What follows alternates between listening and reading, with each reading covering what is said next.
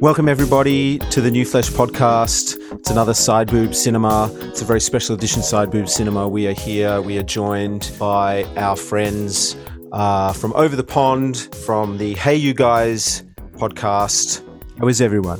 Good, very good. Thank you, and thank you so much for having us. This is uh, this is awesome. Very exciting as well. Our first crossover podcast. This feels, you know, it's like Marvel and DC almost. Same with us. Unbelievable. First crossover. Well, uh, can we be Marvel at that point? Because I know more Marvel than DC. But uh, no, really, uh, really looking forward to this one. Really, uh, as as we've already alluded to, it's been months in the making. It's been uh, it's been one I've been looking forward to doing. So Well, the, the films we're doing today are Weekend at Bernie's 1 and 2.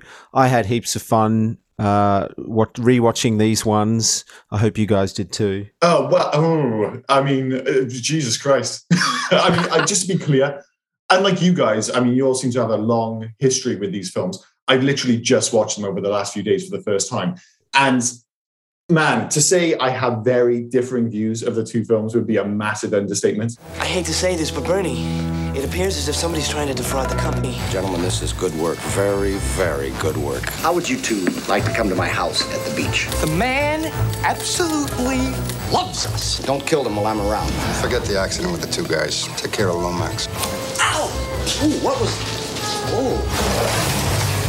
Hello, Bernie! We're here! Larry Lomax is dead. What kind of a host invites you to his house for the weekend and dies on you? He's the one who's been stealing from the company. Son of a. Bernie?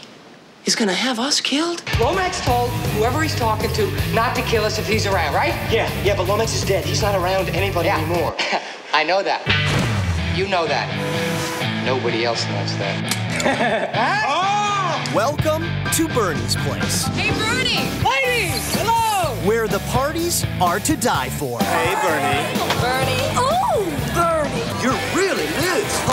Doesn't anyone realize he's dead? the women Hey, Bernie around? Are drop dead gorgeous. Oh my god! And the host Where's Bernie? I'll kill him if he's cheating on me. is a little stiff. He's in the bedroom. I gets laid more dead than I do alive. Hold the boat! Got it? Dive in to the ultimate 80s comedy.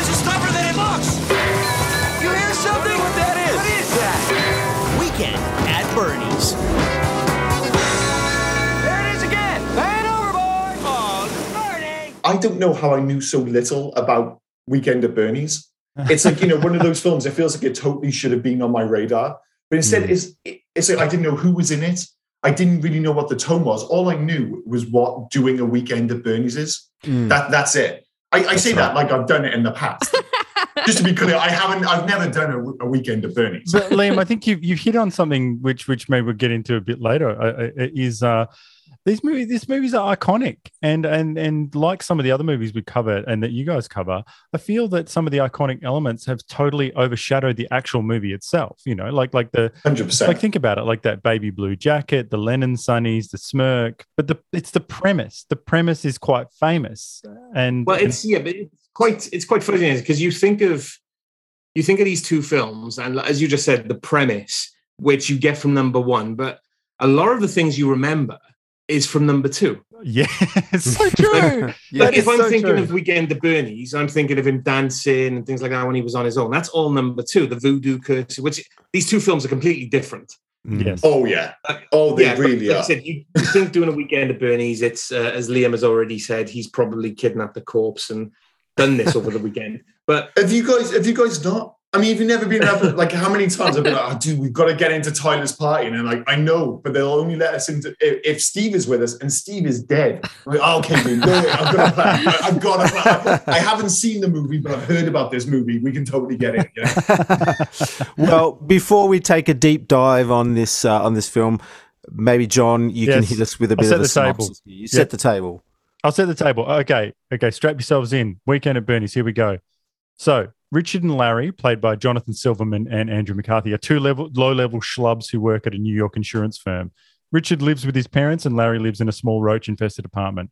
One burning hot weekend in the city, they work overtime and discover a massive financial oversight. The books are out 2 million. Basically, someone's trying to defraud the company.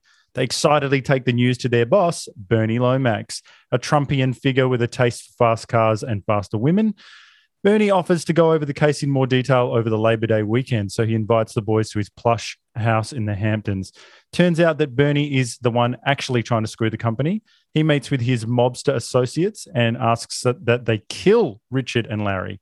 Bernie's going to tie up the loose ends by writing a murder suicide note and planning some money to uh, take care of uh, Richard and Larry. The mobsters agree to sick their best man, Paulie, on the case, and the head of the family, Vito, decides to kill Bernie, uh, also because Bernie is nailing his girlfriend, Tina. Meanwhile, Richard has a disastrous date uh, with that's Jonathan Silverman has a disastrous date with Gwen from work, uh, intern, intern, summer intern. Uh, he gets caught out in a lie about living with his parents.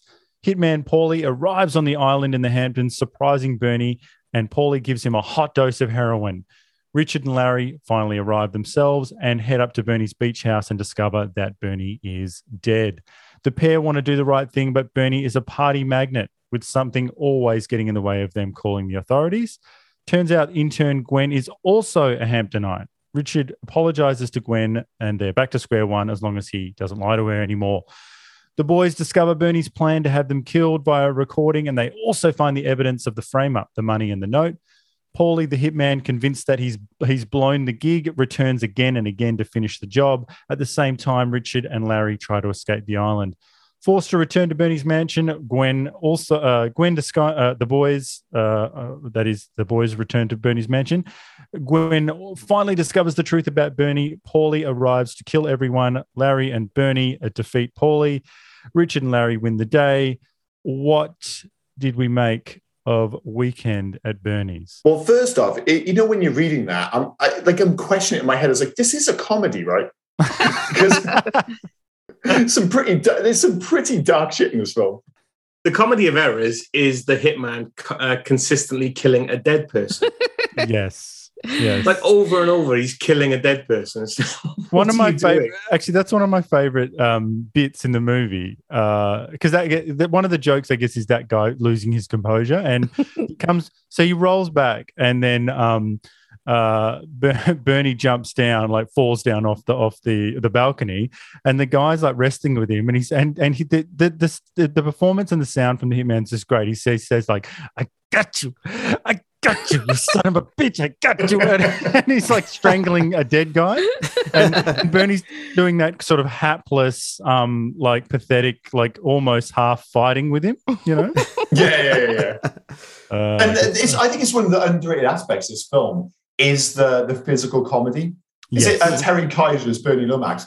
Like he's so good in this film. It's it's one of those ones easy to kind of write off. Oh, he's just playing a dead guy. They're kind of the same way you would say, oh, it's easy for Arnie to play, say, the Terminator because he's not doing anything.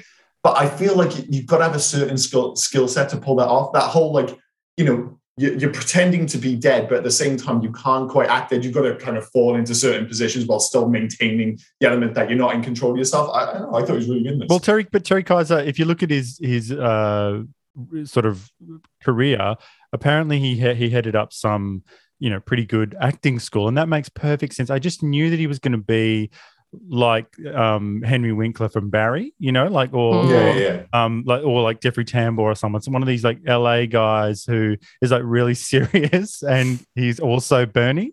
Mm. yeah, yeah. And sadly for him, he's he's mostly Bernie. Can you imagine though him getting the script for this and going, "Well, I'm dead," at the beginning of the film, but I'm through it all. Like just Imagine. Well, no, that, that's very much the script for the second film, isn't it? At least he gets half he an hour. A bit to do. Yeah, yeah, yeah. Okay, he does get half an hour. You're right. I, I do apologize. I'm confusing the two films again. I'm not sure if it's much better for him because Bernie's just the worst. I mean, he's so incompetent. It's unbelievable. Like it's like he wants to get killed or wants to get caught. I mean, he's talking about murdering them in like busy restaurants. Uh, he's what is this this mob boss guy who's clearly pretty serious business you know, he's not only fucking his wife, but he's like cavorting with her outside of the place that they were all eating. I'm like, dude, man, it's like you want to get killed, of course, which happens very soon. But you can't, you can't feel for our hapless heroes either, because Andrew McCarthy is a scumbag in this film and in number two. Absolute scumbag. He is a complete scumbag. oh my god! I've got this weird thing with it because I'm quite new to the world of Andrew McCarthy, um, and I, I kind of he's also I think he benefits from being the uh, maybe the nicest of a bunch of truly horrendous characters in St. Elmo's Fire. I watched that not too long ago, and that film, the main thing that stands out to me in that film is that everyone's a bellend. But I'm like, he's kind of the most likable of an, an otherwise horrendous cast. And in this, I'm like, oh, there's got to be something to him because he is a terrible person, but I'm still kind of rooting for him. And I'm like, you know, and I'm like, why is why wasn't Andrew McCarthy like a bigger star? I'm like, I'm watching this and I'm almost like, you know, he's got those connections with John Hughes from Pretty in Pink, and I feel like like he could have been Ferris Bueller in another world. Like that's, you know, when I'm watching this film, I feel like he's got that kind of vibe. And I'm telling, I'm asking myself, I'm like, oh, why didn't he have a bigger career? And then I watched Weekend at Bernie's 2, and I was like, oh yeah, that's why. Because that's that's what I found. That's what I found the difference between the two movies. Like Weekend at Bernie's one, I, I loved Andrew McCarthy's character. Like he was yeah. a scumbag, but I, I thought he was one of the best parts of the film. Like he was just Absolutely. a scumbag. But then Weekend at Bernie's two, I felt like he was the oh. worst thing about the movie. Yes. Like he was just too over the top, and he just uh, he just looked weird and it was just too yeah. much and he was gurning all the time that weird laugh he kept yeah. bringing in I was like, how have they turned what like? And as I said, I was watching these two films like within a couple of days of each other, and I came out of Weekend at Bernie's. I was like, man, I, I like Larry so much, just, despite the fact that he's a dick. And then I watched Weekend at Bernie's too. I was like, that is one of the most unlikable movie performances I have ever seen. Well, it's insane. I'm going to dissent. I'm going to dissent Ooh. from you people. I I loved him in number two. I thought this was all running so smoothly. First chink in the armor here, dude. First chink in the armor. no, I agree because I agree with what you're all saying, but but at the same time, I thought that the that the set that the this his second movie performance was a logical uh, uh ramping of his first, um, and I can explain why. Um, oh, please. well, no, because the the when you think about it, uh, he has um, there's no deterrent that he's they've gotten away with so many crimes, and and so in sort of a, a Dostoevsky way, he's become monstrous, and uh, he's he's. I think in the second one, he's just like, you know, a, a, a, turned up to eleven version of the of the first movie. Um, and I thought it was um, a very bold choice for them to have him. Well, I guess uh, very early on he is jump like jumping on the suitcase to try and get Bernie.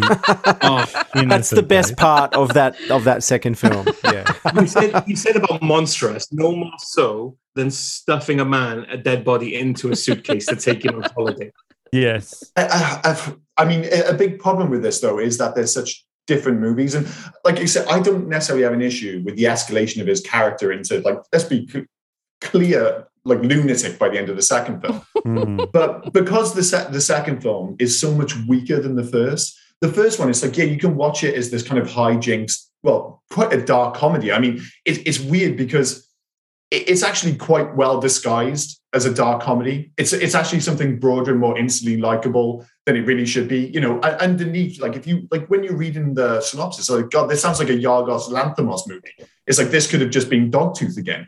But the second film, because they kind of remove the subtle social commentary which is underlying the film, just, there's nothing to kind of latch onto him as, a, as this likable character. It's like you know his actions are kind of like tonally and narratively drip. Eh, sorry, they're kind of explainable by the social comment, commentary underpinning the movie. So like the whole gap between the rich and the rest, and Richard and Larry taking these different approaches. Like okay, Richard I'm going to work hard because if I work hard enough, I'll get what I want. Whereas Larry's like, he thinks it's bullshit. So he's like, I'm going to take any opportunity to get to the top. I'm like, oh yeah, I, can kind of get on board with that. And then his subsequent actions. And because they remove all that social commentary in the second film, I'm like, oh no, just Larry's just being an absolute psycho. And of course, they they kind of upscale the hijinks unbelievably to the point where, as you already mentioned, he's stuffing a human body into a suitcase. and one of the most 90s things ever, like you're watching this this movie, and I've you know, obviously everything going on is crazy. And all I kept thinking was, how the hell did they get a dead body through security? That's I mean, I you know, I know too. it's an internal point, but Jesus. They uh, they said it, didn't they? It's it's uh no customs because it is classed as Amer- uh, America. So apparently, it's just easy to do it if you're going between states. Oh, apparently so. well, okay. So you've mentioned a lot there, Liam. I think maybe we'll stick macro for a bit um, and talk about, you know, particularly the first movie Uh, Yeah. And l- let's talk about these big themes that you've all, you mentioned there. You mentioned, um, you know, the satire. Mentioned like what it's about. Maybe we could talk about what the hell we think it's about, or the or the genre. But the the, the basic fact is that lots of people like this movie, Mm. despite all, the, despite the bad press, despite the second movie, despite everything. This was a big titted hit. This made this was like this was made for like 15 million or something and it made like 30 or Mm. whatever Yeah. well, Yeah. and then and then it spawned a sequel and like i think you look at those numbers because we tend to focus on those old um those box office numbers but also the ancillary market the, the video sales of both of these and the cable sales and everything would have been huge so i think this did it did it did well enough that that people are suing each other on behind the scenes like like ted Kotcheff and uh the writer um what's his name robert whatever robert Klane Klane sorry they're both suing you know someone because it made so much money that's always a good sign Well, it's just it's well, yeah, because it's just like if we are just talking exclusively about the first one in particular, it's because the first one's really good. It's really like, and again, we come back to to, to Larry, and I think lesser with um, Richard, who I actually think has a bit of a kind of uh, Ross from Friends vibe, where he, you know, on on the surface he's trying to do the right thing, but he really is actually a bit of a dick. But fundamentally, it's like the first film is well made, it's funny with a really likable cast of characters. And, you know, it's no surprise. I mean, Ted Kotcheff, you already mentioned the director. I mean, this guy's got chops. This guy directed, you know, First Blood. That's an hmm. absolutely amazing film. Well, he he actually directed one of Australia's greatest ever movies, which is Wake in Fright. If you if you've never seen if you've never seen Wake in Fright, you've got to see it. It it spawned the Australian film renaissance of the 1970s. Uh, well i think you can go bigger and say i mean I, I i tell people it's the greatest australian movie ever made That's uh, that was Donald Pleasence. yes That's right. Yeah. So, direct, you know, uh, it takes an outsider. It takes someone. I think he's from Canada. It takes an outsider to see, Mm. you know, to bring something new uh, to, um, you know, just make you see yourself in a way. And, and I think that he, you know, he. I watched that movie. It's too close to home. Do you know what I mean? You watch it and you and I just get chills. I just go, oh my god, he's nailed. He's nailed us. And that was from 1971. But a lot of that stuff is still true. Yeah. Yeah. For sure. So yeah, Ted, as you're saying, Ted Kotcheff, he's the real deal. Um, oh, yeah, yeah, really is. Well, you say that. I mean, he went from he went from that to do uh, the shooter with Dolph Lundgren, which, uh, hmm, yeah, okay. Oh, well, you know, they can't, they, Rave they can't all be bullseyes. Did you not? Did you not hear all this stuff about Australia? I mean, Jesus Christ, give the guy a break. Well, speaking of bad reviews, let's. Uh, I, I do want to explore some of the deeper themes here, but um, uh, I want to take Roger Ebert to task here for a second. Okay, so I think it's fair to say we've got a love-hate relationship with this guy on our podcast, and I got a bone to pick with this. Mix- he's a mixed bag. I've got a bone to pick with this guy. Okay, so Roger Ebert, in his uh, 1989 review of Weekend at Bernie's, criticizes the film because, quote, the comedy requires the other characters to be so stupid as not to notice Bernie is dead. okay, so. Uh, my question is, uh, what if this is the point of the film? So Larry and Rich, Yeah, agree. Larry and Rich are too innocent and dumb to be accused of Bernie's murder. Uh, Bernie himself can't be viewed a- as a victim, or uh, at least uh, as an audience member, we don't give him any sympathy for being killed. Um, so instead, the social criticism of the film is aimed squarely at the Hamptons crowd, whose uh, you know their self indulgences and self obsessions make them uh, ob- oblivious to Bernie's situation. And, uh, and like you said, Astro, money doesn't lie. You know, the film was successful. Uh, it it made a shit ton of money, and um, in the film, neighbors come and go from Bernie's house. They drink his alcohol. They borrow his boat. They mooch off him left and right.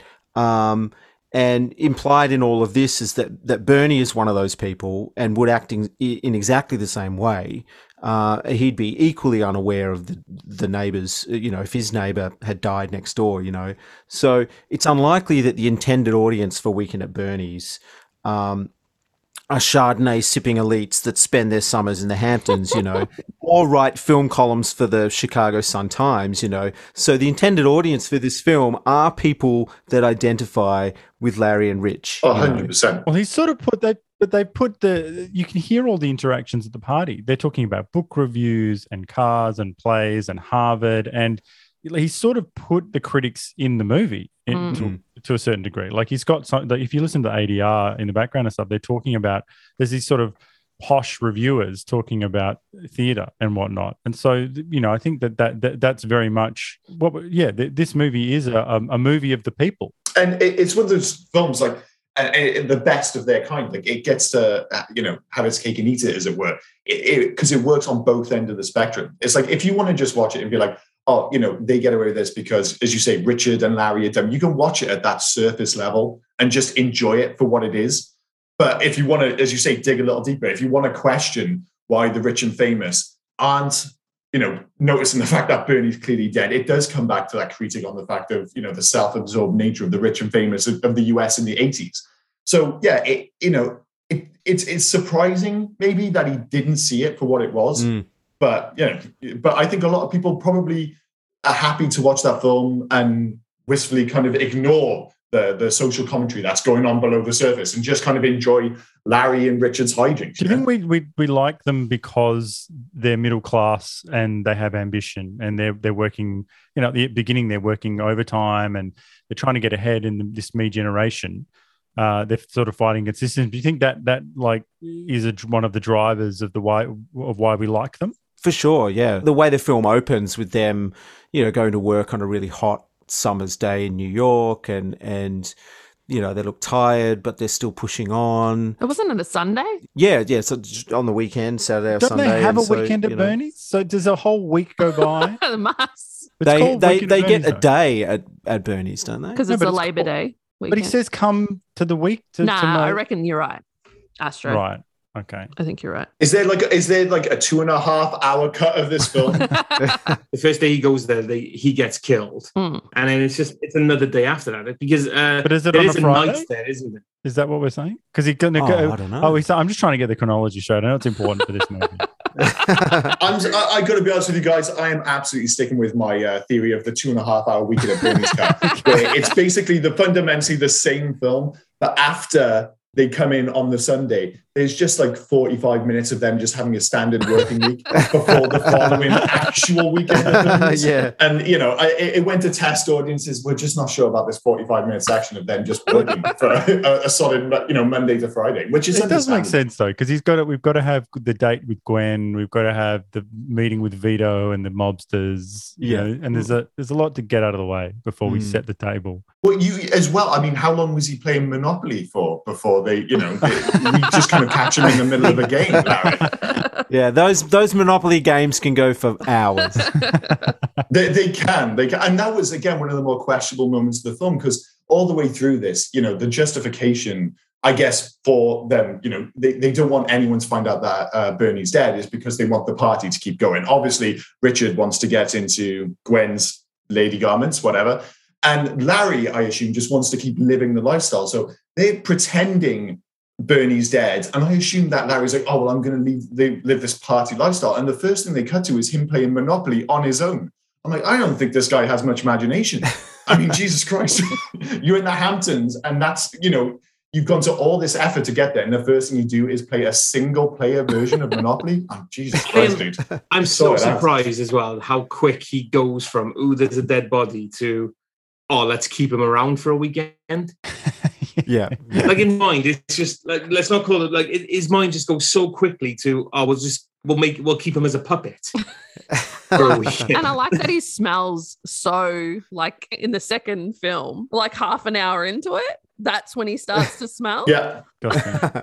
yeah yeah Yeah, there's some question marks here over that's decomposition. I mean, I'm not a scientist, just to be clear. Again, But I, I know- I'm, I'm suggesting that by the end of this film, he should be in a slightly Oh. worse state than he Yeah. is. Yeah, I know we're not covering number two just yet, but there's a question about rigor mortis as well and suitcases and everything that we can.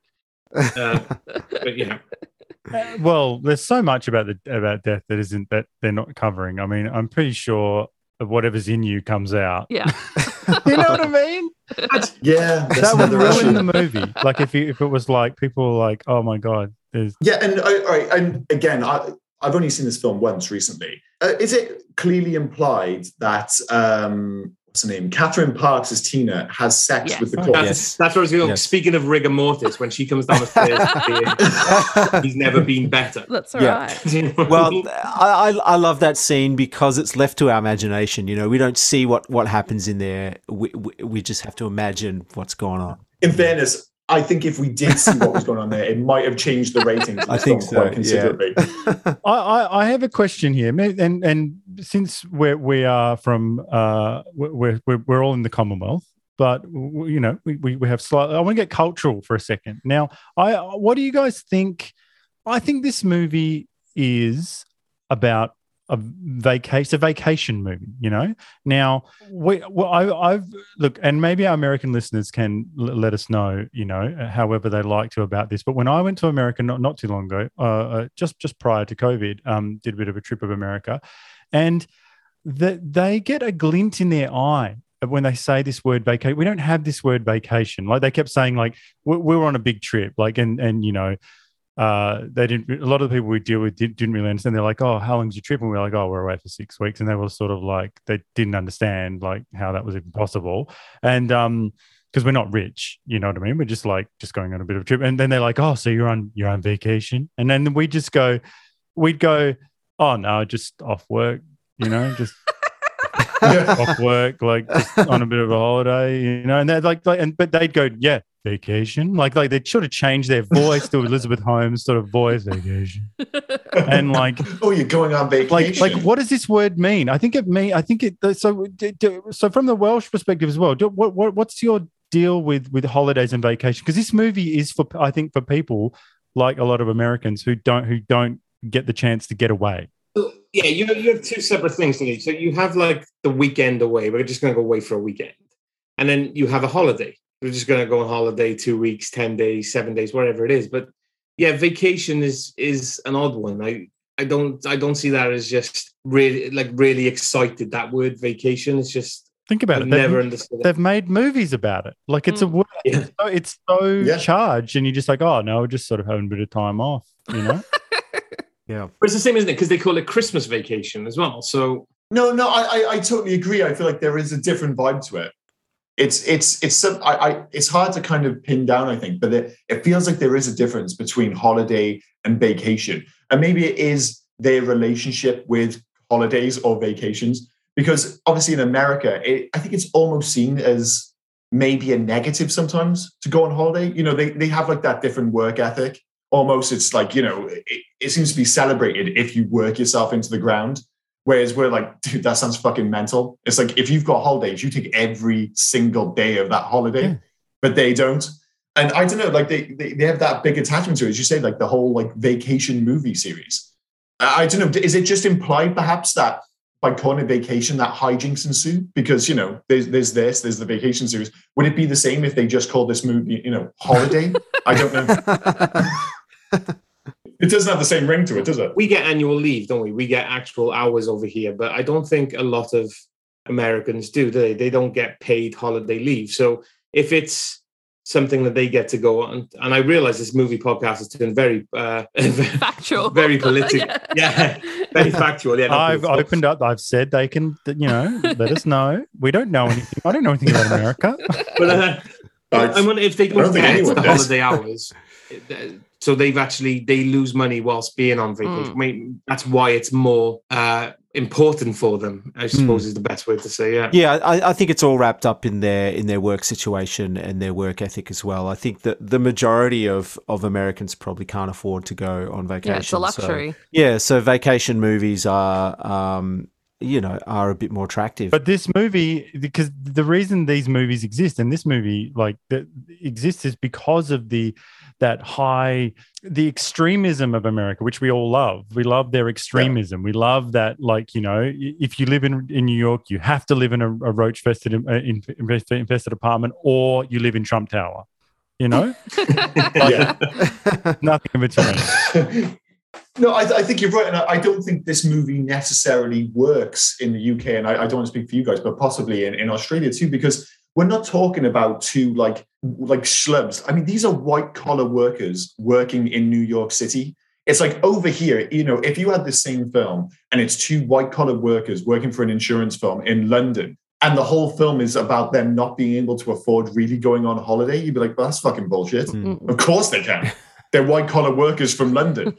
but in America, they, they and again, very very much from an 80s perspective, that you know, Reagan era, Bush Senior, and all that jazz, is that there was that disconnect. You know, the, the wealthy were so wealthy and everyone else was just doing their damnedest to kind of catch up. And that is partly about, you know, I think I mentioned it earlier about their two different approaches to the same goal, essentially. Both are so desperate to get to the top. And Richard's taking the traditional American approach, and Larry's taking the I will do anything. And you know, often for the sake because he's just lazier, I suppose. He's just like, I just want to get to the top, but I don't have to do all the hard work. Whereas Richard wants to do the hard work because he thinks that's the American narrative. But you know, again, this film is at least partly about the the can the, the do's and sorry, the haves and have nots. I'll, I'll learn to speak eventually.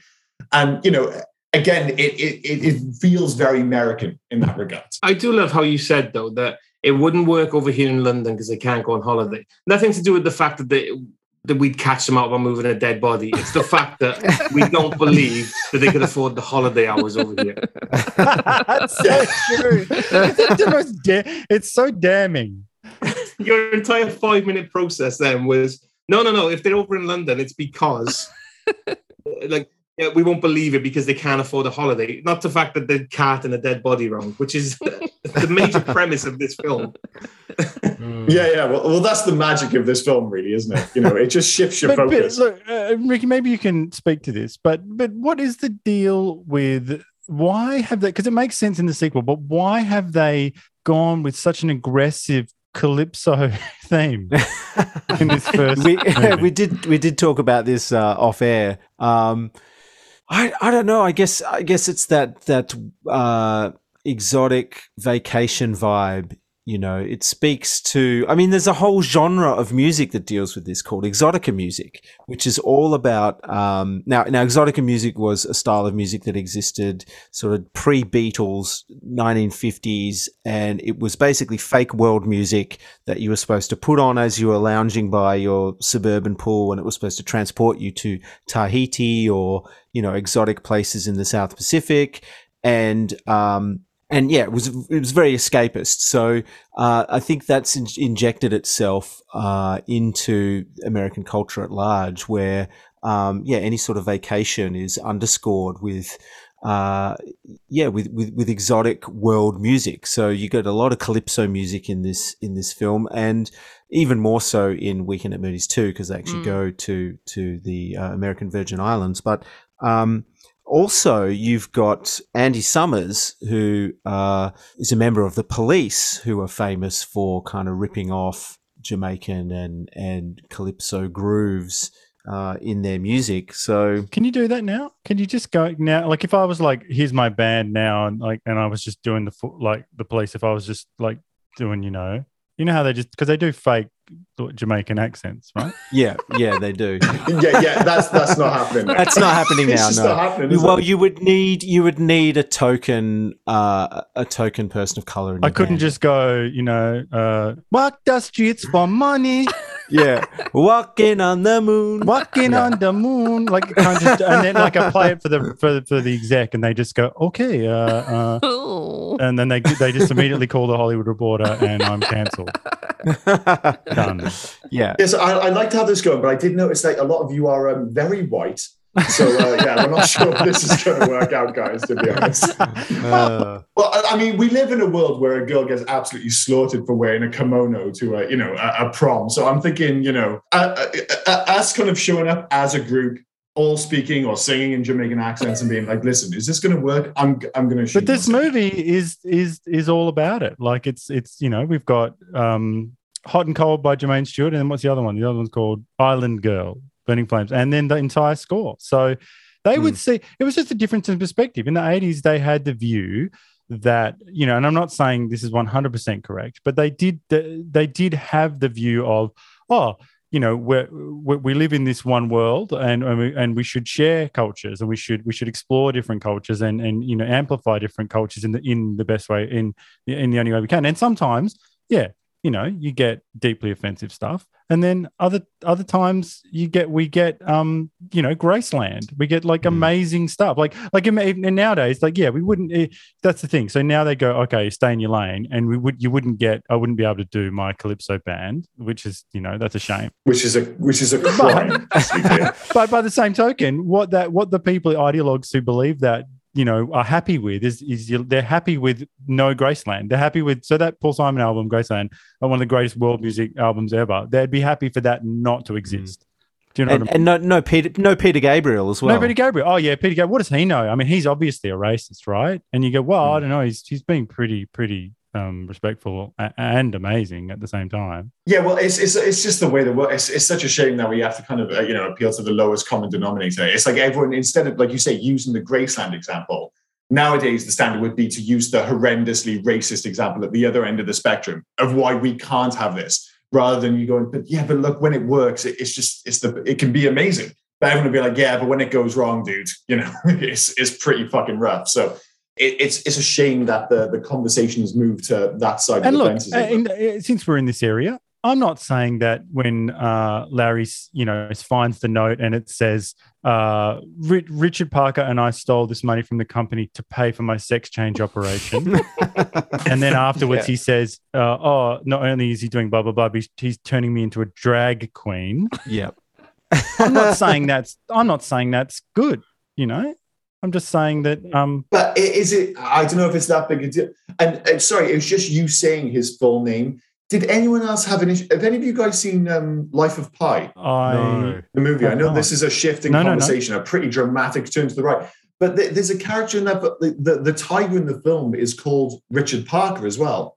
So all I can hear is that Indian accent over and over again. Oh, Richard Parker! He's always shouting for this. So how this- come this it was offensive for me to do the Jamaican thing and then you just did Indian? I mean, that's ah, yes. Is that offensive? It's weird. I, I was trying to explain this to a friend recently. It, it seems to be certain accents are acceptable. other No, no, no. The rule much. is simple. The rule is simple. It's it's you're only allowed to be if you want to do a Russian accent, you can you can be the most offensive. You can just say talk about the Kremlin, how you're going to kill everyone. You can you can just be the worst guy ever, or probably South African as well. And that's from that's from the old days. Yeah. And uh, now, uh, but if you do anything else, you know, um, then uh, it's beyond the pale. But you're telling me I can't do my Jamaican accents whenever I want. Is that what you're trying It's to such a tell me? wicked. I Oh, want people to understand that. absolutely rats I. I love it. See, that's the thing. I want people to understand it's a wicked accent, and that's why it's. I desperately kind of wish I had that Jamaican accent a bit. Do you?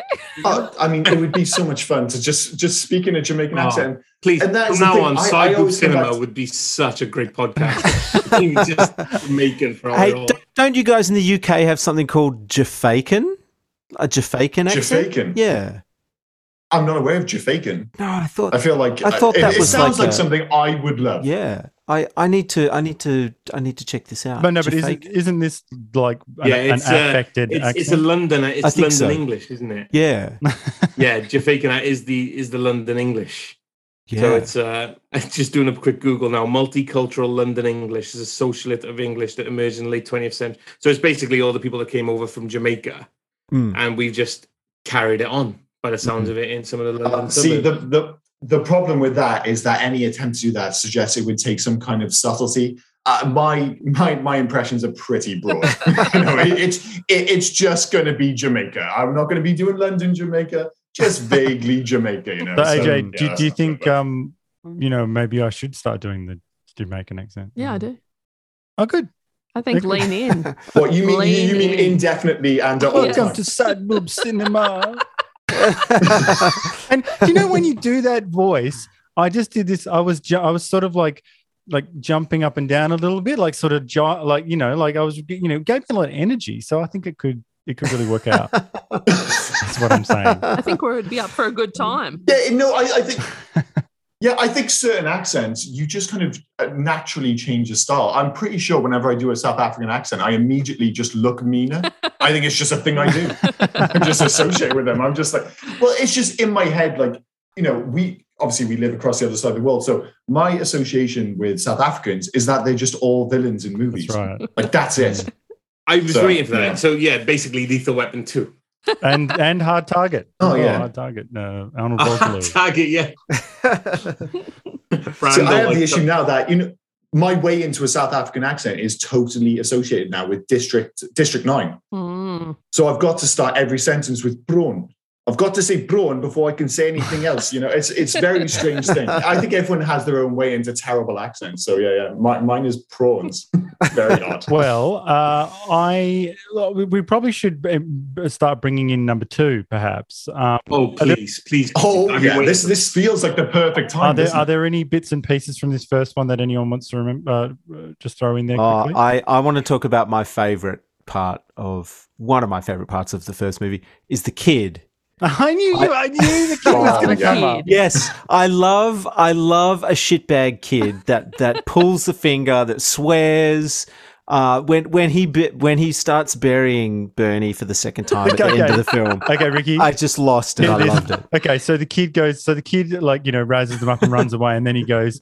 He turns back to them, uh, Larry and Richard. He goes, "How'd you like to kiss this?" And then he, he, yes. he points to his butt, and then um, Larry goes, "Kiss my ass."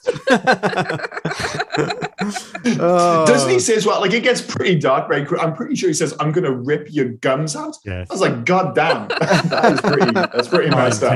I mean, that kid's. That, don't get me wrong. That kid is clearly a terror, but I'm not sure that would be my opening response to an H.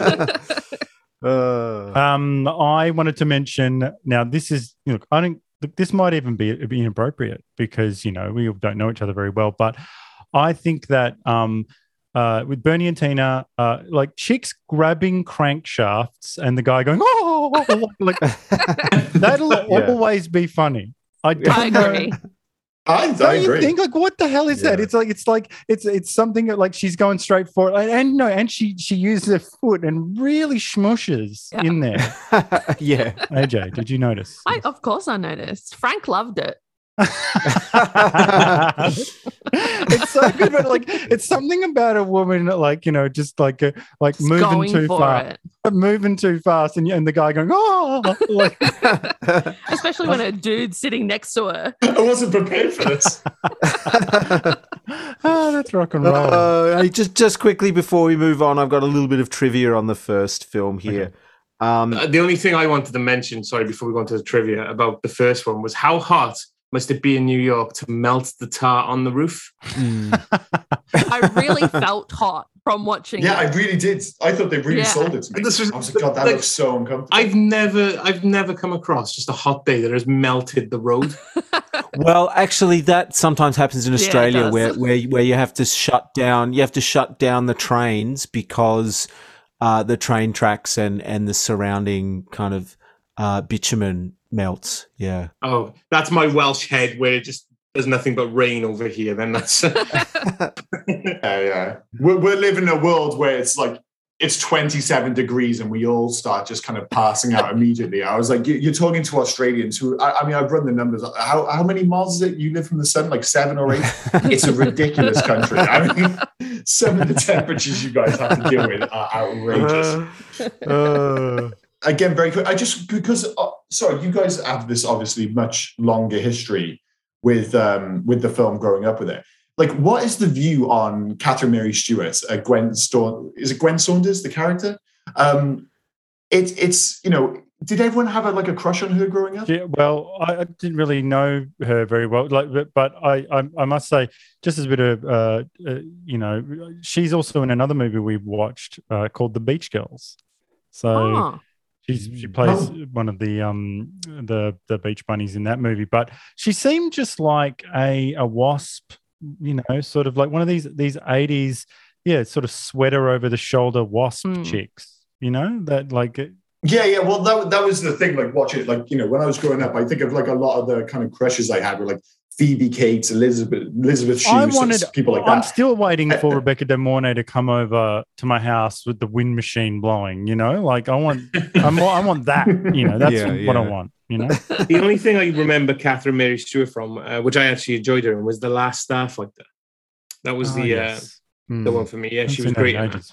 In that. ages. Uh, so believe it or not, the the scene when when Bernie is water skiing that that that is not that is not a, a dummy body. That is a stuntman. Okay.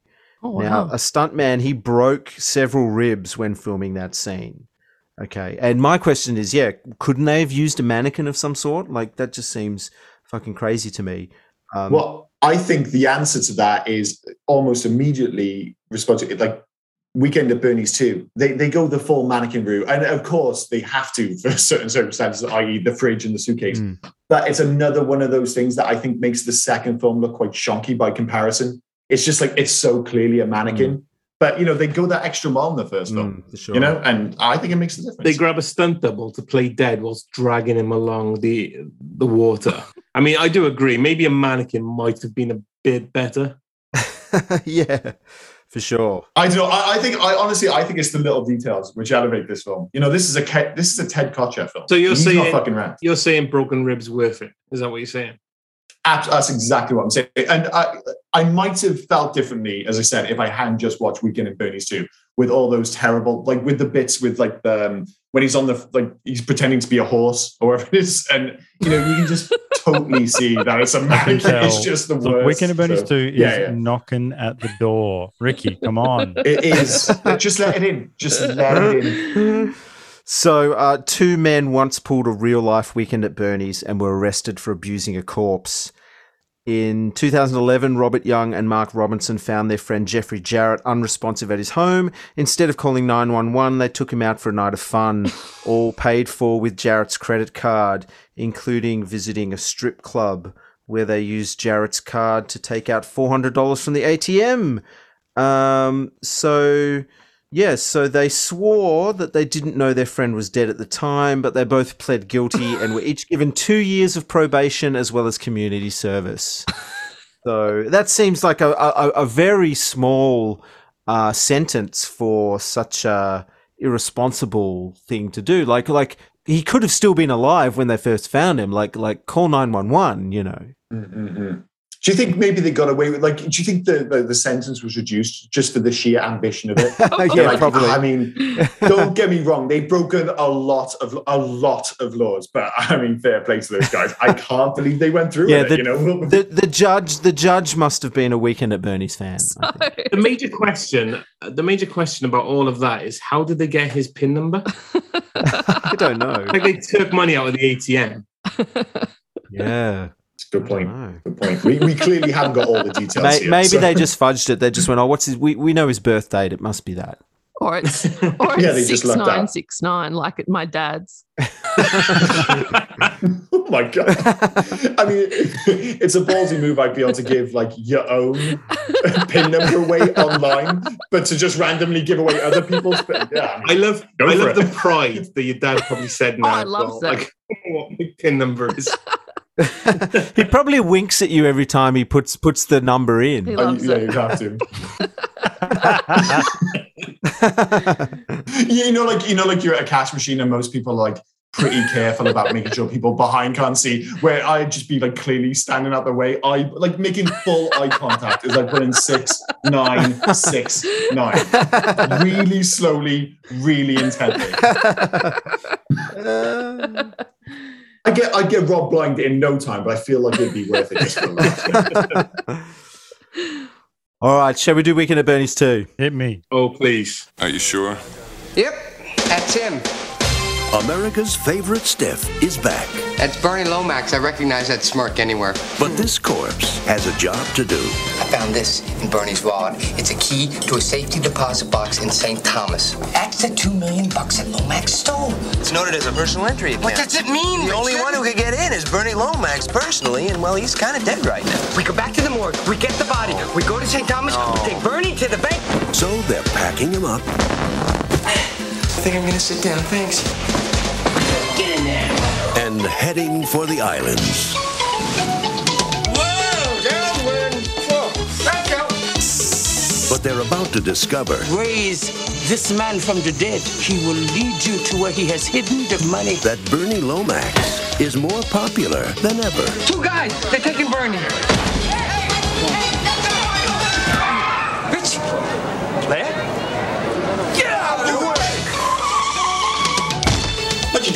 Way. What'd you do with Bernie? He's in the fridge where we put him. You are in the power of the Mobu. You were supposed to be here guarding Bernie. Why would I have to guard a dead man stuck in a two-foot refrigerator? He's got style. What is he now? You're so cute. He's got charm. How did you happen to meet old Bert? In the conga line. He's just got no soul. I just saw a dead man walking on the bottom of the ocean. Uh-oh. But that never stopped Bernie. Bernie? He's boss. He's dead. Don't worry about it. Oh. From being the life of the party. See, Arnold, he's not afraid of you. You're the bravest guy I've ever met. Weekend at Bernie's too. No one does dead like Bernie. Okay, the boys are back. Larry and Rich pick up where they left off, only this time with loads of fake tan. The film opens with the boys making a positive identification of Bernie's body at a downtown New York City morgue. Larry claims to be Bernie's nephew so that he can get some of Bernie's possessions, including his Rolex watch and his credit cards. Later that day at the insurance company, Larry and Rich are quizzed by their bosses and an internal investigator about the whereabouts of the missing $2 million. They deny knowing where the money is. Their boss, not believing a word they say, promptly fire the two and sends the investigator, Arthur Hummel, played by Barry Bostwick, off to prove their guilt. Meanwhile, in the Virgin Islands, a voodoo queen named Mobu is hired by mobsters to find the $2 million that Bernie stole. She sends two servants, Harry and Charles, played by Steve James and Tom Wright, to New York to get Bernie's body, perform a voodoo ceremony to reanimate him, and bring him back to her so he can lead her to the money. Their attempts to bring Bernie back to life are plagued by accidents. They prepare the ceremony, but having lost the sacrificial chicken, use a pigeon instead. This somehow limits Bernie's ability to walk towards the hidden money. He can only move when he hears music. A great way for the filmmakers to inject a shitload of Caribbean flavored music into the film. Uh, Harry and Charles later lose Bernie on the subway. Over dinner, Larry reveals to Rich that he has a key to a safety deposit box located in St. Thomas in the US Virgin Islands. Larry convinces Rich to borrow Bernie to gain access to the safety deposit box. The two find Bernie, and after stuffing him in a small suitcase, they leave for the Virgin Islands. The guys successfully use Bernie uh, to open his safety deposit box, but find no money. Instead, they find a handwritten map. Meanwhile, Larry befriends a lovely local girl named Claudia, played by Troy Beyer, and enlists her help in making sense of the map, which she takes possession of to show her father. Later, Larry and Rich are captured by Henry and Charles, who take them to Mobu, the voodoo queen. They force Rich to drink a poisonous potion and tells him that they must find the map by sundown to get the antidote. After being reunited with Claudia, they are shocked to discover that Bernie is moving and realize he's leading them towards the 2 million.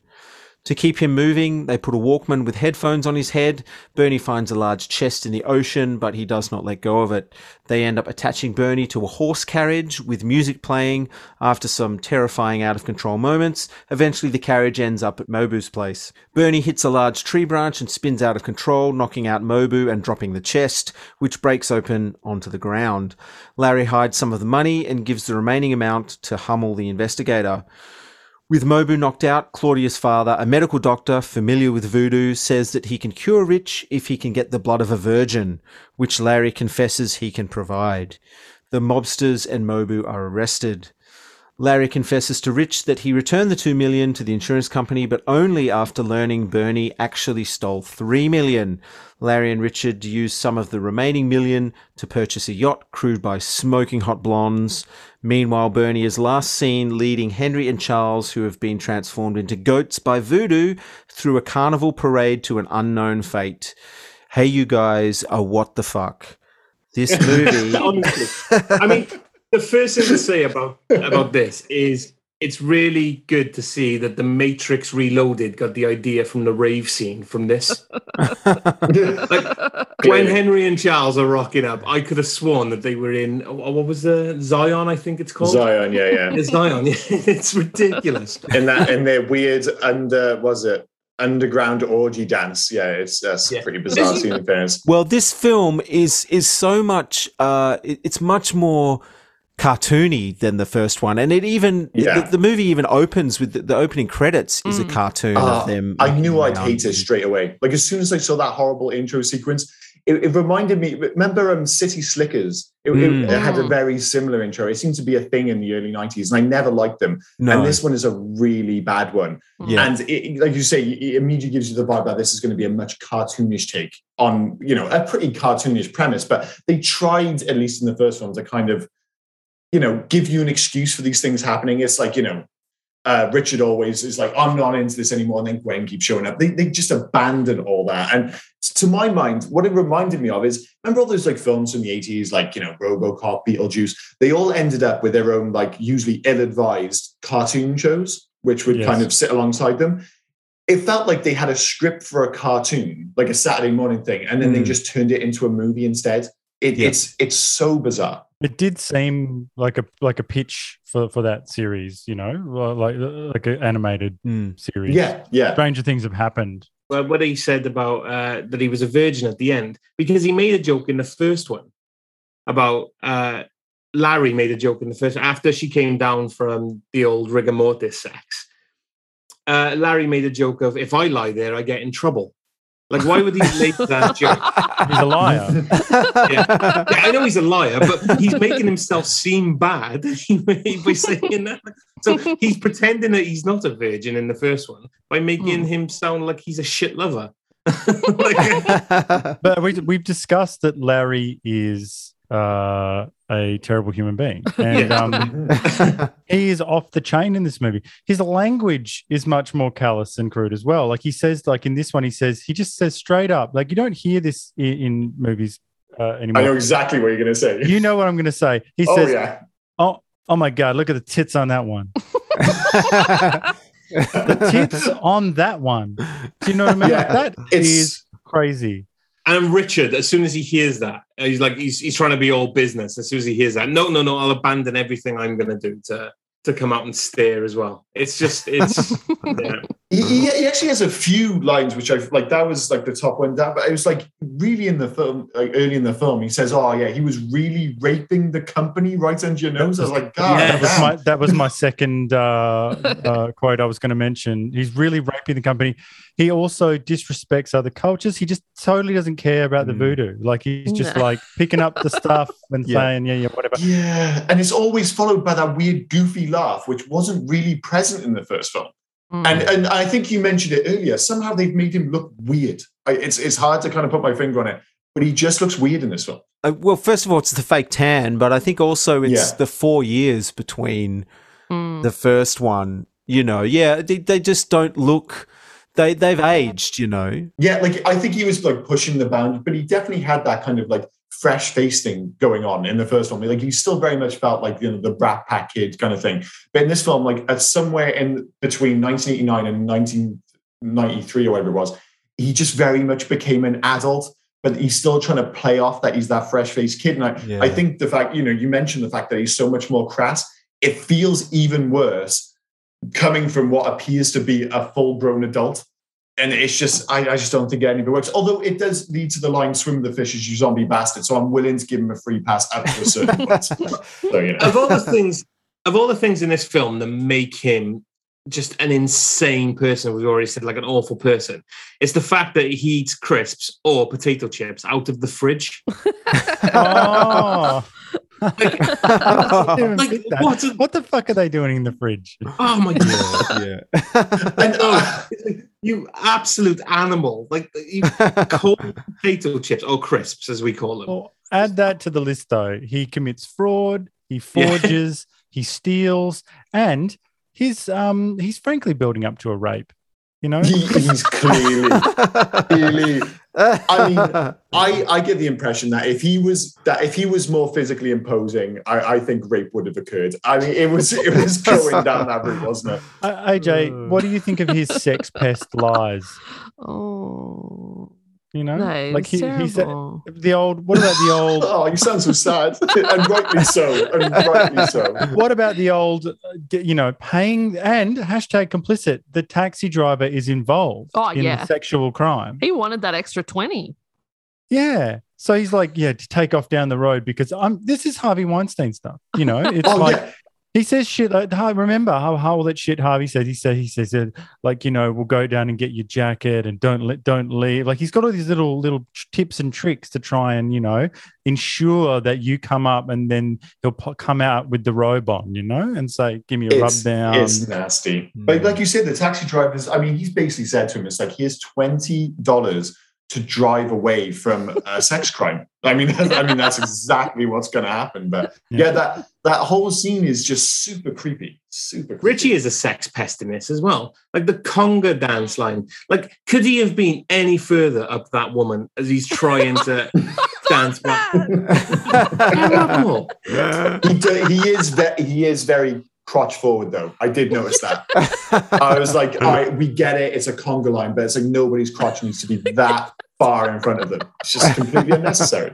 Well, speaking of dancing, I think one of the the, the funny elements of this film is Bernie's physicality with the Absolutely. dancing is is really really funny, and it actually spawned a dance craze. If you don't know, I think in 2011 or maybe it's 2006. I don't have it in my notes here, but there was a dance craze. Uh, with a, a rapper coming out with a song called "Move Like Bernie," and it's uh, it spawned it spawned a whole lot of social uh, like a, early YouTube videos of people dancing like Bernie, and even even some prominent NFL stars in America when they do their touchdown actually did the Bernie move a few times. So See, and the great thing, I I feel like there's room for kind of scope for improvement there. Like if I was, say, uh, if I was in the NFL, I score a touchdown. I don't just do the, the basic Bernie dance. What I do is I lay face down in the first, and for the first, say, 20 seconds, it's all ass. It's just all ass. I'm just just doing that little Like wiggle that he does back and forth as I slowly get to my feet. Already, it's got like 60 seconds in, it's still mostly me just wiggling my oh. butt. It's got very weird. The stadium doesn't know how to deal with it. It does look like Bernie invented the twerk, doesn't it? In that one. But, but that's the thing. I feel like he's getting no credit for the, the, the for popularizing the twerk. Like like because that move is um, you know, uh, a TikTok uh standard. You know what I mean? Like like and and and here we have, you know, back in the day.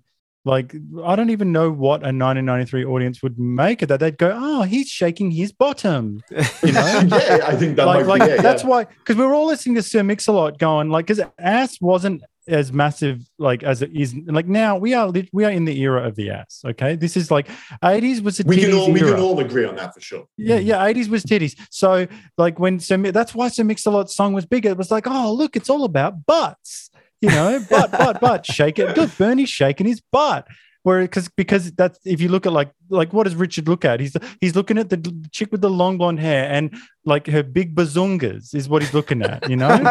so I feel like I've lost my point. no, I, I think I, there- there is that kind of, uh, especially with 80s films, like there's always that totally unnecessary, unnecessary boob scene. Like even in this film, like the scene on the beach when it goes past, it's like, well, yeah, I guess you can make an argument either way, but you know, it might not narratively be required, should we say?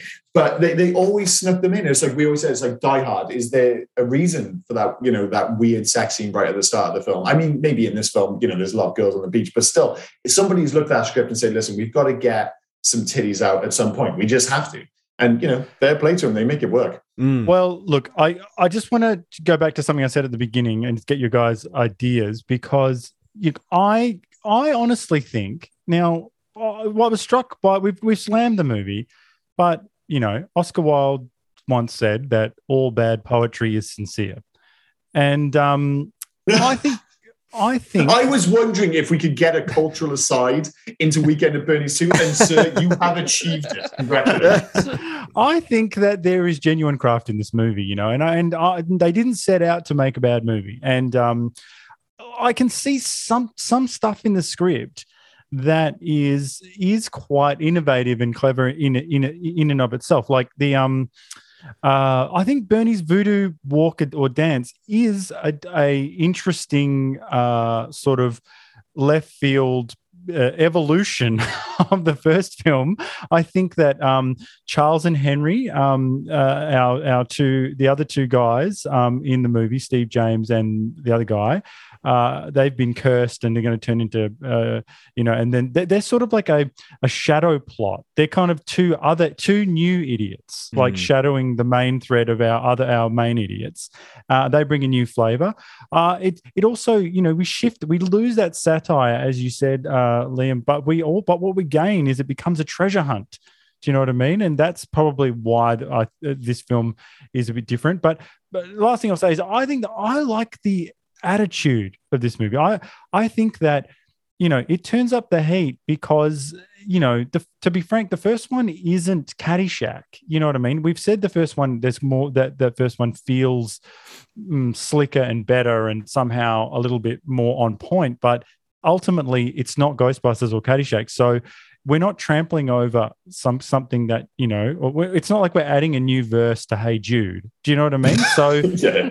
so uh, the attitude of this movie is very different, and that's why I don't care. It's got this sort of Jason X quality, this sort of like bonkers uh, uh, posture that I think um, is they're just going a hundred hundred percent. Mm. What do we think? There's two things to mention, isn't there, in, in this? The first, that we've already said off air, that if you think of Weekend at Bernie's, if anyone mentions it, a lot of people would probably think of the stuff that happens in number two, like the music, making him walk and everything like that. And the second thing would be, would you want to watch an, a sequel that was basically the same as the first one, where they're just cat in a dead or the fact that now this is completely different? And he's walking on his own with the help of voodoo. You know, mm. it's it's as you said, left field. It's just totally gone. well, what's what's interesting is in the first movie, their big problem is getting Bernie to move around. How do we get him to move? But in the second movie, the problem is how do we get him to stop moving? You know, he keeps going missing on his own. Like, how do we stop that? You know, that's great. That's great. An inversion. Well, when you think about it, this movie is an auteur picture, okay? This is Robert Klane, the writer of the first movie. This is written and directed. This is un film de Robert Klane, okay? this is this is his vision. He's he's like finally got Kotcheff out of the way. Now I can get down to business. So what you're seeing in this movie is his vision, okay? And it's Bernie twerking on the beach. Yeah, uh, yeah apparently so. I mean, I, I disagree with nearly everything you said, but I mean, no, no, you, you, you kind of almost kind of won me over there because I actually, I actually think this film was appallingly bad, like really bad. I, I found that, as I said, because I, I, was kind of low key falling in love with Andrew McCarthy by the end of the first film, and then to have that ripped away by just him just being horrendous in the second film. But I mean, one, they kind of painted themselves into a corner because Bernie very much is dead and you know how do you bring him back again? And they're like well I, it's going to have to be voodoo i guess. And then you know but that was always the, the you know it, we, we, we've covered a few other films. Marked for death serpent and rainbow. Uh, the, the, voodoo was on, on the cards. It was like it was, it was absolutely. definitely something you could go to. The uh, the question when it comes to the voodoo the question i have is would the fried chicken have worked? Yeah like, it's still a chicken, as Steve James said. It's still yeah. a chicken. Like, would that have worked? Mm. maybe, maybe. Well, because the, no, but the premise of the movie is built upon their idea that they used a pigeon. So they used a pigeon, and that's why they, they blew it. You know, so if they used the well, the chicken's got to be alive, but he would have done like sort of like the different types of kryptonite. He would have done something different. Do you know what I mean? Like if it had been the fried chicken, it would have been, it would have, I don't know, like he, he would have been crawling on the ground or something or whatever. I mean, already you can see how different the conversation is for the, for this film. It, it's insane how different it is. We're but far from I, home, I, is what you're saying. Yeah, yeah. But I, I think I think he made like a great point earlier. The fact that like, like I was watching this as a sequel to the first film and I think that is a mistake because if you do watch it, as you say, almost as like a, a, rat race kind of film, as like a caper, it does work a lot better.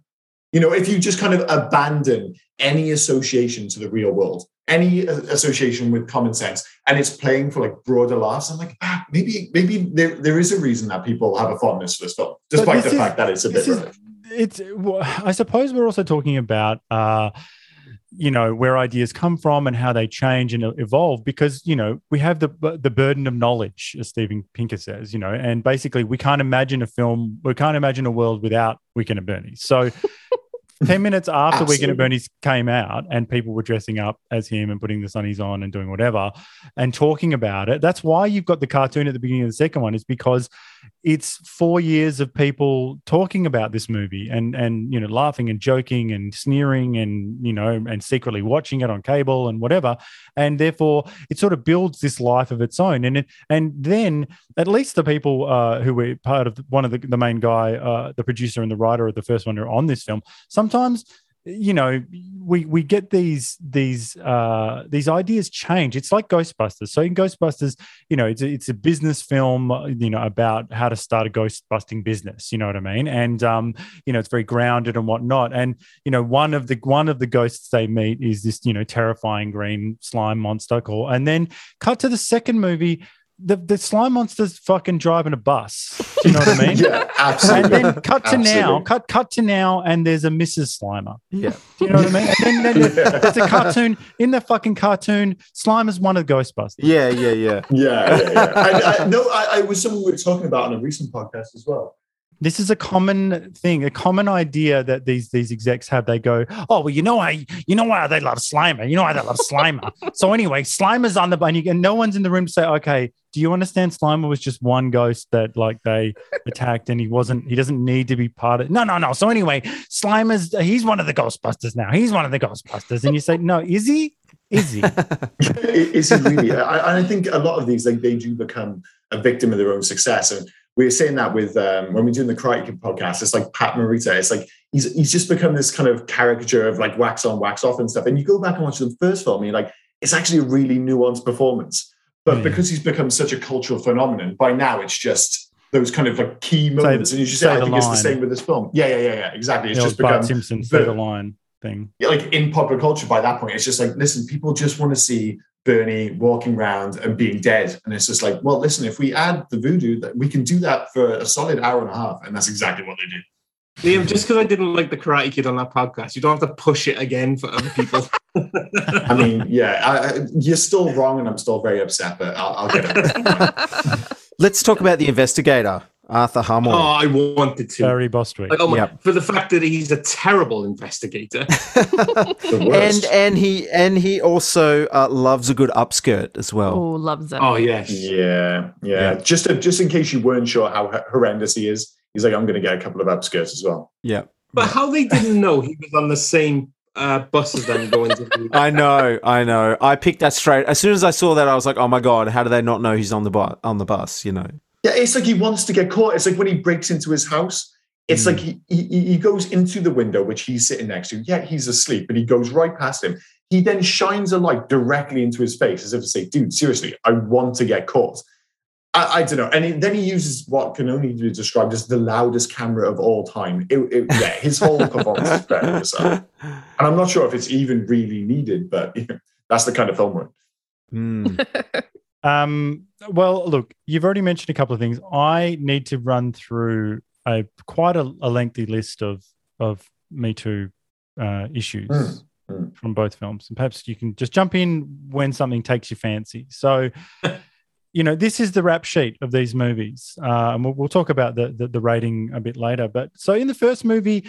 It, you know they start they start but this is just an it's actually this is not barely this is not really on the me too well maybe it is a bit a bit, bit on there but there's an adr line in the first movie uh, I don't know if you guys listen to it on headphones. A guy's walking past in the background on Gwen and uh, Richard's date, and he's talking to what I assume is a woman of the night, uh, and says to her, uh, uh, "Baby, you, you're not a woman. C- come on, t- tell me the truth." So there's a little bit of um, trans um, Transphobia.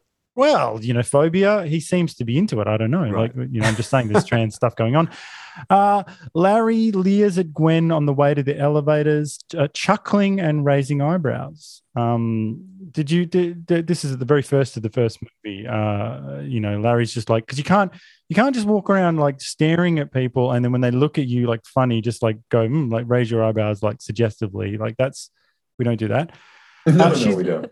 She's a summer intern. Um, they talk about her like that, like she'll be gone in a week, like you know, it's a hit and run operation. You know what I'm saying? Um, there- there's an assault in the elevator. I think um, uh, Larry hits, it actually touches her on the shoulder. You know, uh, so that's like Mm. that's not not not on. Richard engages in uh, quite a lot of gaslighting, uh, blackmailing to get sex. You know, he says. My aunt is very sick. He's Mm. he's saying like I don't live with my parents. My parents died. You know that's all just to get sex. Well, you know, uh, you know, Ted Kotcheff makes a cameo as the dad. okay, he was great. Yeah. maybe I'll lay you up. um, so uh, Bernie gives money to a, a uh, someone on the Hamptons, and he says, "Buy yourself a girlfriend," because that's what you do. You, you know, No, of course, yeah. It's he also he also says, "Booze and women, that's my lifestyle, and I love it." That's fair. I think that is fair. Yeah, yeah. I give him a fr- I give him a free pass on that. One. when Tawny comes in, possibly the hottest movie in both, uh, hottest chick in both of these movies. Uh, she, you know, she says she's kitted out in a bikini. She says, "I'm hi, I'm Tawny," and Larry says, "Hi, I'm horny." Yeah. AJ, is that so- a line that would work? Or maybe. Maybe. So a guy, only, a guy- only if he's hot though. Only if he's hot. and he's cashed up. Yeah. a guy, uh, one of the disgusting. What, you mean like you would have to be you, like like cash in hands, like just so you know. It is Bernie I have a lot style, of money. maybe. Yeah. One of the disgusting guys at the party says to Gwen, "Nice outfit. It would look nicer crumpled on my floor in the morning." okay, you can't laugh at that. Okay, it's, This it's is- a I- I- sexual crime. All right? Some charming stuff. So, uh, uh, Bernie. Um, so there's two things here. This will end end the first movie. So Bernie um, has his arm on the couch. A woman sits down, and she says, a woman says to him, like laughing off his his uh, groping of her behind, "Bernie, you animal, you're insatiable." this is one of two incidents, but really the biggest one is that uh, Bernie uh, has sex with Tina. So r- rape culture is so pervasive that men rape when they're dead. all right? Yeah, yeah. There's, there, there is there is no end to our debauchery, apparently. Unbelievable. Well, literally, yeah. It- From beyond Yeah, the literally. grave, you can. Uh, Although in in that version, he couldn't say no. It's true. well, you know, I don't know. I guess. I, I don't Anyway. think I don't think that's going to fly that argument in 2021. Liam, I believe all women. Okay, so Oh, of um, course. the um uh, that was the first movie. Uh, just now the second movie. Uh, just a, you've already mentioned a quick, quick, uh, quickly some of the others. So titties popping out on the beach.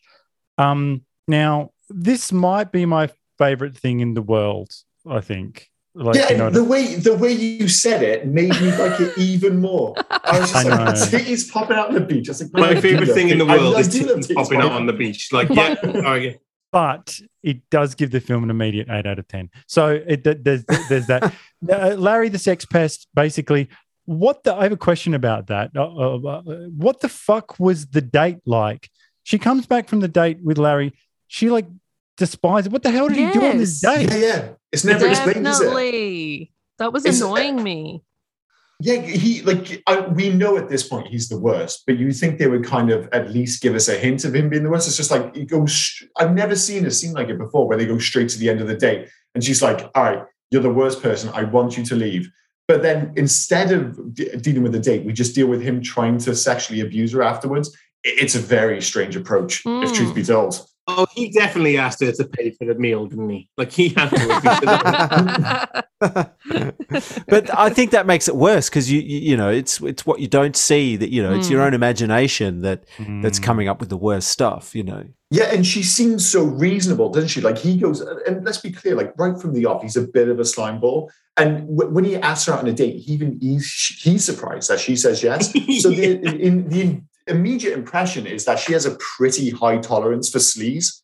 But one date later, she's like, I cannot deal with this guy. He is the worst. I, I want to see what happened on that date.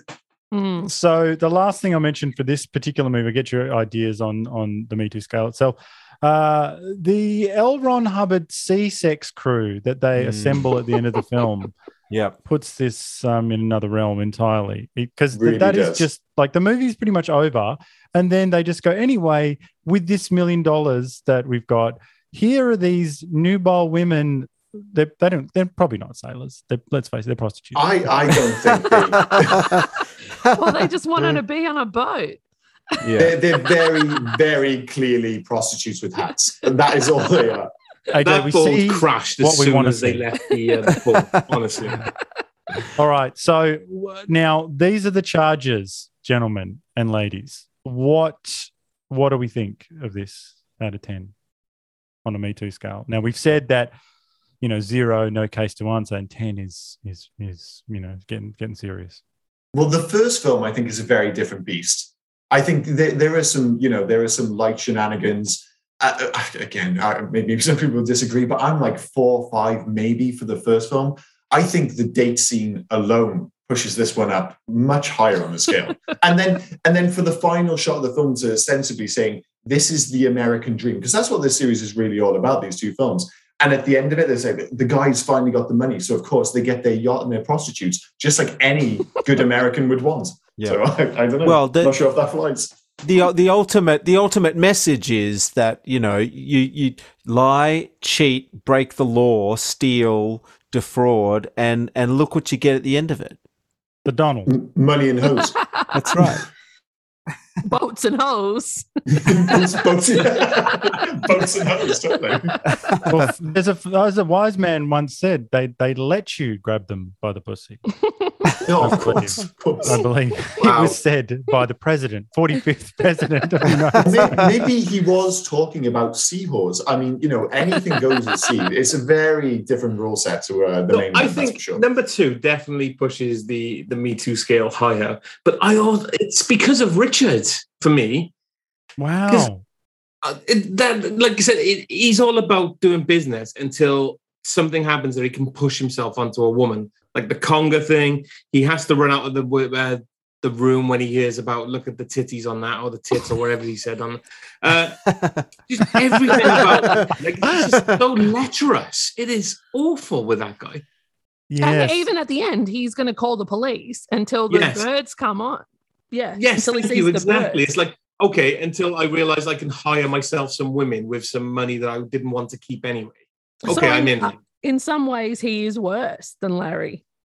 Because at least Larry is honest with what he is. Yeah. Yeah. But I just out of interest, this is going slightly. But so, what, what was the deal with him and in uh, Claudia? Like, I, I felt like they were implying at some point that there was going to be some kind of relationship between them, but it just never really materialized. It was so realistic. They just went their separate ways. yeah, that's right.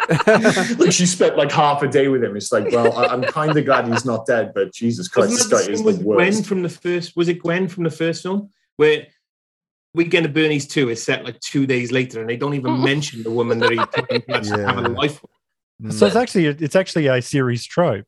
Is Yeah. that you spend time with a woman for the whole movie and then you just don't kick it no more. Uh, so Me Too scale for the second one's pretty high. Are we all- all agreeing on that? yeah. Well, well, I, I, I think you you all Oh. are playing this out. I I think this movie is so egregious that I've contacted Hermione Granger to give a speech at the UN about what pigs uh, we all are for even watching it. Okay, So you're giving it a, a- eleven. Is that it's what big. you're giving it? It's big. I'm just I look. I'm just saying it's big, and I'm and but unfortunately I had a great time as well. so Well, as you know, as you know, quite often the the higher the Me Too scale, you know, the the higher the fun. so well, Yeah, yeah. There- there- I- there's one thing uh, we may disagree on the ultimate score, but we can all agree that you know sexually questionable scenes are enjoyable. It's, your words. You said it. yeah, I wondered where you were going with that. Then, honestly, I didn't know where you were going with that. I wasn't sure either, to be No, honest. it was a big pause. It was after you said sexually, and it's just Yeah, that yeah. big, that pregnant pause. Yeah, I feel like you know, like you know, you're going down a street and you're like you're fully aware that you're painting yourself into a corner. And it's like, oh man, this could go very wrong for me. And I feel like it did, but yeah, I, I can assure you, it could have gone a lot worse. I, I just look. I must say though, I uh, watching even the first one, but particularly the second one. I just it just makes me want to get um, you know, these interns at, at the New York Times and you know people who work at Penguin Publishing, and just and I just sit them down and put the Clockwork Orange, um, you know, eyeball things on, and just say, check out this mo- little movie that I've got for you, and just just just to show them that how the world. I don't know. Well, could be really if they want, if we all wanted it to be again. People ask you, it's like, wait, you're going straight to the sequel? Yeah, don't worry about the first one. You're gonna, it's just going to be Weekend at Bernie's too. Hey, you know they actually wrote a script for Weekend at Bernie's three that never got No. made. Yeah, so it exists out there. Apparently, you can read it online. It's it's out there. Do you have any idea how they get Bernie back again? No, no idea. But but I think there's a there's a female body is an addition maybe. oh, So what? so they go so they go Terminator three. Is it Terminator three where they have the the female? yeah, I, yeah. I just love that. Actually, that if if you were to make this movie now, that would be the first thing they'd say. Anyway, they they get Helen Mirren or something to be the Bernie, but You but know? but you you, you couldn't. and it do, would be Melissa McCarthy and Kristen Wiig or whatever would Yeah. be the, the two that you know, and, and and it would be and and everyone would say, "Oh, this is so much better." No, but there's no there's no way you could do that though. Like to have to have a guy like go up into the bedroom and and sleep with a dead Helen Mirren would be Why not? Why not? It's, Would it's a different film for sure. yeah. I can't believe you said Helen Mirren. Not Helen, not sweet Helen. Do you see what Body. the tagline for Weekend at Bernie's 3 was? The corpse awakens. So I think they are bringing Bernie back, apparently. oh shit! But that is the thing; they have opened the door with this film. I mean, you know, by uh, introducing, uh, you know, voodoo magic. It's like, well, you know, anything goes at this point. Hmm. Uh, goodness me, it's uh, it, it yeah, I don't know. Well, I I I, I await with bated breath. Uh, Weekend at Bernie's three or the soft reboot. You Yeah. know, whatever that involves. Yeah, but are we going to have Andrew McCarthy back? I- i- Is he going to be just playing this in his like late fifties, but still just being as lecherous and horrible as Uh, always? Andrew McCarthy has to be Bernie at that yeah, point. that's what I was going to say. He should come back as Bernie. Great job. That is a good job. He's coming back for a paycheck. But that'd be so nightmarish, though. Like, like in, you know, it'd actually make it quite brilliant. It'd be like Six Feet Under or something, like how everyone dies. Like, like it's sort of like, you know, like oh yeah, it's, isn't it funny that like Larry's dead now? And you say yeah, but I, I like spent, spent a lot of time with Larry, and I thought he was like funny and full of life, and now I've got to hang out with him like dead. It's kind of kind of a bit The only funny thing is, like, it wouldn't like you wouldn't even have to do a build up. Like, if you've seen the other films and the film just opens with Larry dead, he's been shot, and you're like, well, yeah, of course he has.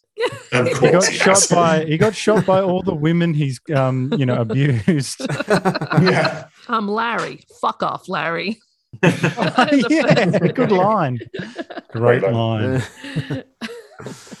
well, uh, any uh, other tidbits from this uh, on either film really to cover? There was one thing I wanted to mention about this one was in the bank when they they got Bernie between them and they got the uh, the Mac. Which why are they selling Macs in a paradise? I don't know, but they managed to find a Mac, and Bernie's signing the paper with his left hand from his right hand. yeah. Yes, They- they- I I like that. Oh, that was that. good. He's got That's two good. left hands. It's great. But all the stuff, I think one of the joys of the film is the is the ingenious ways in which they try and animate Bernie. So tie, you know, shoelaces tying to his you know shoes, yeah. or you know, doing your hand puppetry, or or like yeah, pull ropes and pulleys. you know? all of that. In the morning on weekend at Bernie's one when he's waving to the passers-by. yeah, his limp wristed wave. yeah. Yeah, I, again, I, I guess one of the questions is, it's like by the end of the film, I'm still looking at. it, I was like, despite the spear in his head, which again is a whole other question: is why does Larry have a spear gun with him for this endeavor? I have no idea. That I Yeah. thought about that. I was like, Yeah. why do they have that? Yeah. Even like decomposition aside, I mean, he is driven through what four, five gates, numerous buildings. He seems in pretty good nick again at the end, you know. he seems to be doing surprisingly well for a guy who, at this point, has been dead for weeks, as far as I can tell. Yeah. well, if it, the movie would be so different if they treated him like the, the you know the the the apparitions in American Werewolf in London, like if it was like like just getting more and more horrendous, and you just go, "Oh my god!" Like the movie only works like because he's it's completely bloodless. Do you know what I Mm. mean? Like yeah, it's of course. like- yeah, yeah. There's no blood. Like he gets shot, and and you know, I, I don't know how the body works, but there's like z- literally no no blood at all. Like like it's he's sort of just death is death is just such a, a lark. It's like oh yeah, you just Oh, play, this is playing fun. dead. You know? Also, Walkman's underwater. Yeah. Yeah. It's not flying. It's No. not flying. Yeah. Yeah, and I, I- I've got like a special place in my heart for people in films who have really small roles who are so truly terrible that they stand out like a sore thumb. and the security guard who comes out and says "freeze," he has one line, one line, and not one line, one word. And somehow he, oh, it's just the worst delivery I've ever seen. I was like, you could have gone out and got somebody from the street who could have done a better job than that security guard. But no, we're going to stick with this. That was take 20, and that's the best one we've got. It's unreal. I, I did love the uh, the scale of what they deemed as more uh, offensive for law. Sorry, my words are not coming out right. Like he was caught shoplifting the investigator, and he had four coppers per him in the car. But when he assaulted, apparently assaulted women by ripping their bras off, one copper. Yeah. Fun and games. that that's that's just you know um, That's how carry on things go on the Virgin Isles. yeah, that's just you know, Schemes. Like it, would no, because it was all agreed by the male crew, the male producer, the male writers that like it was just yeah, carry on Virgin Islands. Yeah, yeah. They weren't even going to arrest him at first. They're like, well, seems pretty pretty standard, you know, to me. I don't know what I don't know what the guy's done wrong, if truth be told. But I, again, it's that whole thing, isn't it? It was like like the Arthur like story is a bizarre one. Then there's the whole, like you said earlier, the um, oh, what are they called? The two guys, Henry and Charles. I'm like, I'm still not totally sure if they're required in this movie at all. And it, I think it's amazing that we've talked about uh, Weekend at Bernie's too so much, and we've hardly mentioned how mental the whole voodoo thing is. Like, I know we've used it as an excuse to get him up and about, but I mean, it really is insane. And I, I don't think it paints uh, the Virgin Isles in the, the finest of light, should we say? Because everybody knows about voodoo. But we've talked about this in some other films. I mentioned them earlier. You know, in fact, one of the guys, not Steve James, but the other guy, he's in Marked for Death, like another vo- voodoo-inspired film. And um, there was something about the '80s. This, you know, this uh, with Serpent and the Rainbow. This, this, this uh, fascination with this, with this, uh, what, what, what back then was an exotic um, culture. You know, and um, you know uh, uh if you if you buy into well i don't know like this these this film is not um, is not like serpent and the rainbow so it's it, ultimately it's sort of like it, it it's it's well intended because they're trying to have fun but the the engagement with the culture is is you know they're just using it like like in very interchangeably to get Oh, yeah. you know so you know it's sort of it's it's sort of indefensible on those grounds in a way like you just go well you know i mean yeah, you do have to just kind of go with it, don't you? It's like Claudia. They just by just so happen that he hits on her, and she just happens to be bang into voodoo. And just by chance, her dad, who's a legitimate doctor, is also bang into voodoo. It's like okay, let's just let's just go with this, I suppose. Mm. Yeah no it, it is um look so the movie hinges on um whether you whether you you're into the the, the voodoo dancing or not and if you're not into it well Exactly. don't watch it you know just don't watch this What not a came movie for you. first, the premise or the voodoo dancing? Were they just Probably like, the oh man, wouldn't it be? I think it was the dancing. I think, Yeah. listen, if we can get Bernie to do the dancing, that I will do anything to make this work. From a narrative perspective, anything to get to make sure that he's dancing on the beach. As, as Ricky said, because they had the Caribbean music in the first one, they doubled down in this one, and they had to find a way to just keep it going. so why not voodoo dancing with the Caribbean music? but it's an essentializing of the of the of the concept again it's that they distilled it they were like you know let's go to the virgin islands like let's not even bother with the Hamptons let's like you know and let's just go the full distance you know I just, I just feel like that's how this film got. Like that's how I would pitch it. I mean, remember earlier I was talking about my NFL dance. Now imagine that in a boardroom. Nobody really knows. It's like, listen, I just, I just, I walk in. There's suits everywhere. I just lay face down on the floor. Like I said, 20, 30 seconds, all ass. Finally get up, do the little dance, look everybody, and I say, now imagine that, but I'm dead. Like I'm getting the funding. I'm absolutely getting the funding. That's how these movies get. I assume that's how they get made anyway. well, I, either way, so I, I think we can all agree. Like, I mean, I don't think it's a very good film, but I'm glad it exists. Put it that Yes. I agree. I agree with that. You know, because it's always better to have, uh, you know, those yeah, c- conservatism, creative conservatism is a real scourge, and this movie has none of that, and I have to applaud that. Oh, absolutely.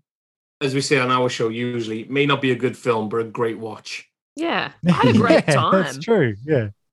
Nobody once in the making of this film asked the question, should we be doing this? Like the answer, it was just nothing but green lights across the board. It's like, yeah, we should absolutely do it. Again, it comes back to that idea. It's like, I hope there was a lot of cocaine involved. I have to assume there was. there definitely was. I, I think at this point in 2021, if you had directed or been involved in this film and they asked you, was there a lot of cocaine involved in this movie? if there wasn't, you would lie and say there was. You'd like, oh, yeah, yeah. if anything, I mean, uh, like heroin, all sorts, all sorts was going on. Uh, good stuff. Well, I think uh, I think that pretty much wraps it up. Sure. The Weekend at Bernie's saga. Mm. Yeah, as it's as it's known amongst us fans. Dual- duology is the, another word that I've heard used. Really? Well, let's just hope Weekend at Bernie's 3 comes out sometime. we can make it. Awesome. Well, I think that's a great way to wrap up our first international collaboration. Thanks so much, guys, for uh, yeah getting together. And uh, I know it's very late over where you guys are. I think it's uh, bedtime for you, but um, I think it is, yeah. yeah. the is just beginning for us. Yeah, yeah, good luck with that. But um, yeah, it's been an absolute pleasure, guys. Hopefully, uh, we'll get to do this again soon. Uh, yeah, thoroughly enjoyed it. Well, uh, if you liked our co-pro, definitely think about checking out uh, Hey You Guys podcast. They do a great job in reviewing movies uh, of the 80s and, and early 90s. All right, well, that was the Hey You Guys podcast in collaboration uh, with The New Flesh. We had a great time. That was a lot of fun. So good. Mm. So, what do we have next week? Uh, next week we have we're, we're doing a film called Jade. Mm, sexy. Hey, Jay, have you seen Jade? No. Oh, Oh, I think Frank's gonna uh, Frank's gonna have a good time. Hey. definitely, definitely. I think there's a lot to lot to talk about. And then, um, uh, the week after, we're gonna. I think we're starting our spooktacular. I'm really excited Mm. about that. ah, yes, so good. So, um, yeah, that's what's coming up. And uh, but this Thursday, uh, we uh, what are we doing this Thursday? I, I, I believe we've got Katie on board to discuss uh, a pyramid scheme, Ooh. a fashion pyramid scheme. Ah, it's fantastic doco. Yeah. Yep. Really good. So yeah, we'll be talking uh, Lularoe, but also uh, we've got a few other topics that we might might cover as well. Some tra- it's just a question: Is there any trans stuff to talk about? Or? Well, there might be a little bit Oh, of okay. trans uh, transplaining. When is there not? Just checking. Just checking. I wanted people to. I didn't want people to think that you know they, they weren't going to have their favorite topics covered. Yeah, yeah. Mm. We're not drifting too far away from the uh, trans anchor here. No. All right. Well, we said what we said. Say what we said. Till next time, long live the new flesh. Long live the new flesh.